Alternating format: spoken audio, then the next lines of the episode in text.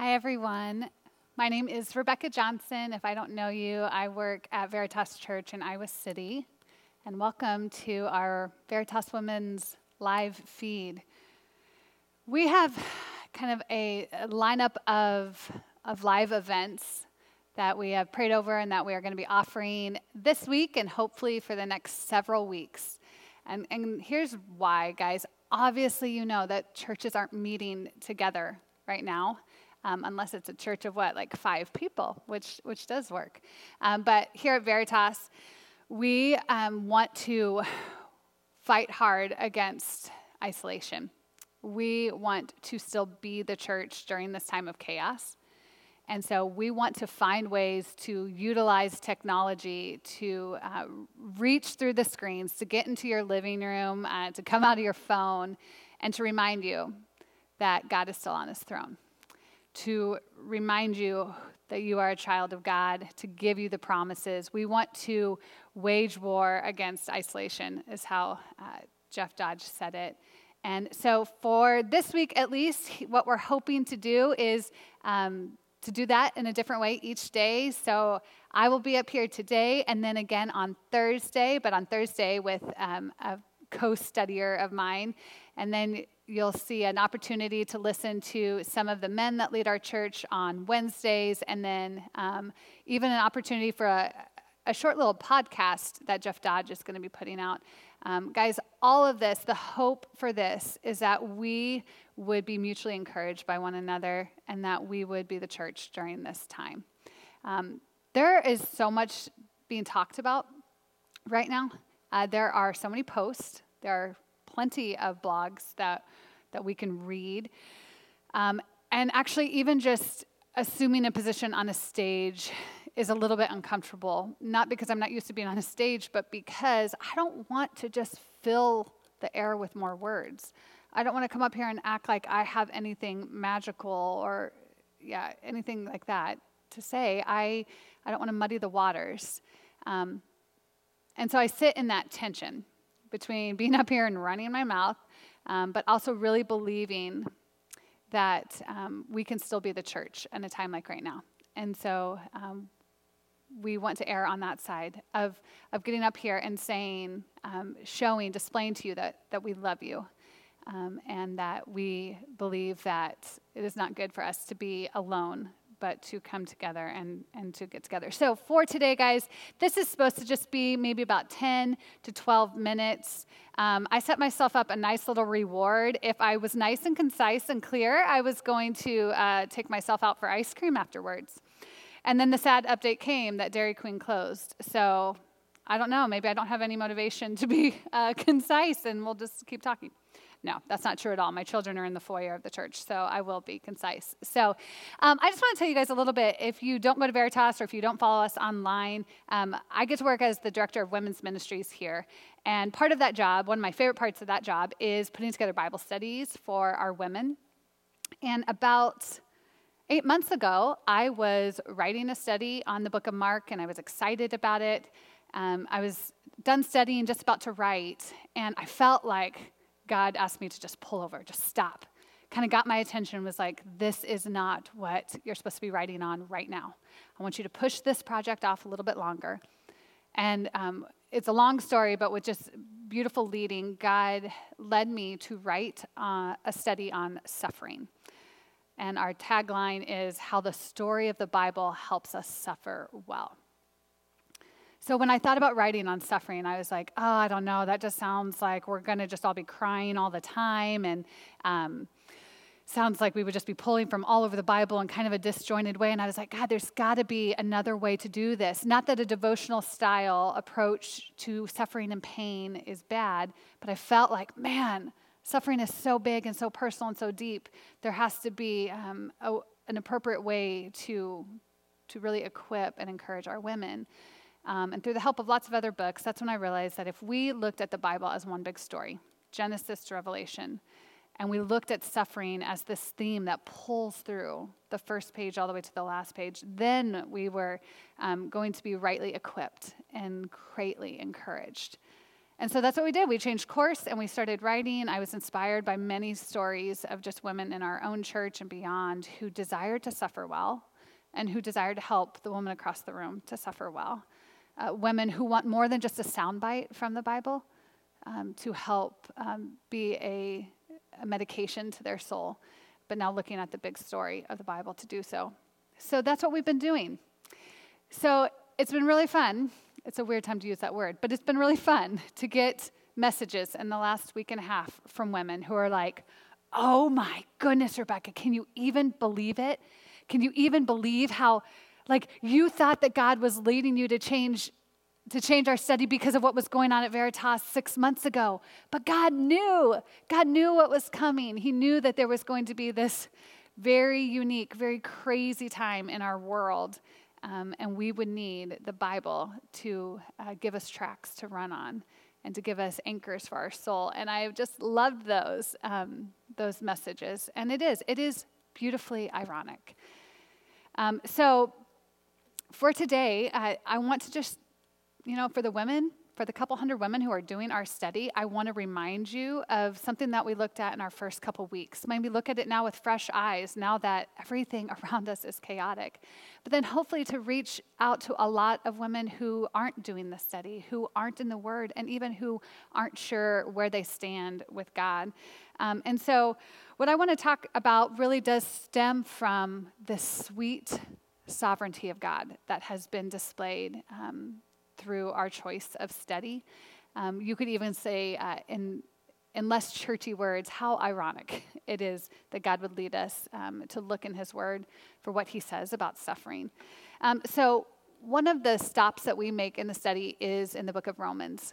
And um, if you have ever read Romans, I think you would agree with me that it is it seems to be one of the most important books in the Bible. Um, it gets a lot said, it's very condensed, but even within Romans chapter 8, I um, very poetically call it the goodest of the good news. It's in Romans 8 that we find um, great promises for us. And Paul opens up, he's the author, he opens up and he, um, he lays out some pretty big statements. He starts off the chapter by saying, There is therefore now no condemnation for those who are in Christ Jesus. Okay, this is really, really good news. And then he bookends the chapter by saying, No, in all of these things we are more than conquerors through him who loved us. For I am sure that neither death, nor life, nor angels, nor rulers, nor, nor things present, nor things to come, nor powers, nor height, nor depth, nor anything else in all creation will be able to separate us from the love of God in Christ Jesus our Lord. Ladies, that is, a, well, I suppose some men could be watching, but you're just going to forgive me. I always just say ladies. That is really good news for us right now. That, that could be all that we need to chew on for this day, for this week, for this month, this season. Um, is that we are more than conquerors and nothing can separate us, not even condemnation. Nothing that's going on around us can separate us from the love of God. We don't ever outgrow that good news. But here's the thing, guys right in the middle of that good news, Paul uh, lays out a pretty sobering reality, and it's a reality that I think we all can nod along with right now. He says in verse 18, For I consider that the sufferings of this present time are not worth comparing with the glory that is to be revealed in us. And that's where we really focus in on our Bible study. Guys, Paul is saying this sobering reality that there is suffering that you need to acknowledge it that you need to acknowledge that where we live right now that there is suffering. And guys i shared that six weeks ago when we started our study and it was so easy for everyone to agree with me. How much more now though? How much more now would we nod and say yeah i agree with paul that suffering is all around us. Everywhere we look everything we hear is chaos. There's uncertainty. Things are changing all the time but Paul is saying, hey guys, I have some really good news amidst your bad news. All the bad news, all that is changing, all of the sorrow, all of the pain, all of the losses, all the uncertainties, hey, it does not even compare with the good news that is coming. Paul's saying, hey, all that you can see, it is soon going to be eclipsed by a future glory. It took me back to even just those uh, greater than and less than signs in math. And it's like he's saying, hey, all your troubles right here, okay, the crocodile mouth opens this way. The troubles here, they are less than the future glory you have if you are in Christ. What we can see, it's less than what we are still waiting to see. I think that's a really great challenge for us to sit on that and say, okay, do we agree with him? Do we agree with Paul that there is really good news that could eclipse all of the bad news that we see right now? But here's the honest problem. Here's where we get hung up. What if we can't see past what's in front of us right now? Right? Maybe before the virus broke out, it was whatever pain or suffering or chronic issue you have what if you're honest and you're saying, I, I can't even look past that. I, I can't see past that. This virus is a mountain in front of me. So, how am I supposed to take Paul's words to heart and look past it to even, you know, I can't even like lean around. I can't even get up on tiptoe and see around it because it's so big. The despair, the fear, the anxiety, the discouragement is so big. How am I ever supposed to look around and see a future glory? And I don't have a quick solution for that by any means. In fact, nothing that you tune into is going to be a nice, simple, bow tied answer to what we're looking for. But here are a couple things that I want to just give you, maybe that would give you tracks to run on, maybe just until Thursday, get you through today. There's so much that could be said here. If you want to hear more, you could uh, look up the full teaching on our podcast. But here's Here's what, I, what I'm holding on to today, guys. The first is that we should acknowledge our suffering. So there's the sufferings that come with like being a victim of a situation. There's the sufferings that come from pain that is done to us. But one of the words that Paul uses um, when he, he talks about the suffering of futility, and the the other word I found that I really related with was frustration. Some of you guys are suffering right now because you're terrified, maybe even because you're sick. But I think there's a whole lot of us who are suffering because we're frustrated. We're just frustrated because everything's closing and our kids are home and we can't make plans and we're frustrated. And Paul talks about how one of the evidences of that is that we groan. He says, We groan and creation groans. It's a sign that we are living in futility and frustration. I think when we're home or when we're quarantined to whatever degree, guys, those frustrations are just highlighted all the more. Maybe you are more aware of how broken your body is if you actually are sick or if your body is responding to stress. Maybe you're hunkered down with your family, and so the unhealth of your family is highlighted at a time like this. Or maybe it's your loneliness. Maybe you were lonely at baseline, and, and this quarantine, this virus has just highlighted your loneliness. Man, guys, this has been my reality even. I started off when this all of this hit the news, I'm thinking to myself, like, all right, this is gonna be amazing. Like, God's gonna do so much. And I, I had this natural response to faith. And then a couple days later, it's like my body started re- reacting. It's like my body was being more honest to the frustration and futility that I feel like Paul is describing here. Guys, I put these notes together at 3 a.m. in the morning yesterday. Here I am wanting to have this bold faith for the Lord, wanting to help equip the church. But at 3 a.m., my body is very aware that I am scared, that I am frustrated. Honestly, sometimes I'm just annoyed that I can't plan out my future anymore. I am it's in those moments that I am more honest with the Lord and more honest with the people that I love. I think there's an invitation in life right now for us to acknowledge our suffering. We want to be hope filled people, but we do not have to strong arm the situation. We do not have to be a detached optimist acting like this, this situation isn't causing us stress. So I think first we need to acknowledge it. And secondly, one of one of the things that Paul pulls out here is that he's encouraging us to know our identity. Look at Romans 8. Look at all of the words that are like family words. They're all over it. Paul wants us to know during the hard times, he wants us to know that we are children of God. If you are in Christ, you are a child of God. And guys, this greatly changes how we respond to hard times. If we choose to look at our hard times through the lens of our identity, as a child of God, it will make all the difference. So for me, at three in the morning, when I'm on night three of not sleeping and being frustrated that I'm responding this way, I hear an invitation from the Word of God to be tethered to God as my Father and to tell myself on repeat that I am His child and that I can therefore trust Him. And the third gem I see in this chapter in Romans is that we can live with assurance. Man, guys, don't we don't feel sure of anything right now, do we? We can't be sure of our plans for the next week or the next month or our plans to reward ourselves with ice cream after this. We don't have these assurances of what life will look like, our trips or graduation or groceries. But chapter 8 of Romans is all about assurance. He lays out this assurance that we are loved by God and we never outgrow that. We are loved by God. He lays out uh, the evidence of that is that He gives us His Son and that He gives us His Spirit.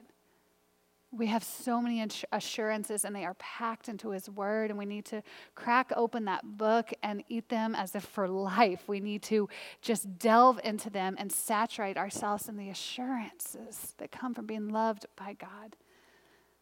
And one of the many that we can claim right now that Paul lays out is that there is purpose in our pain.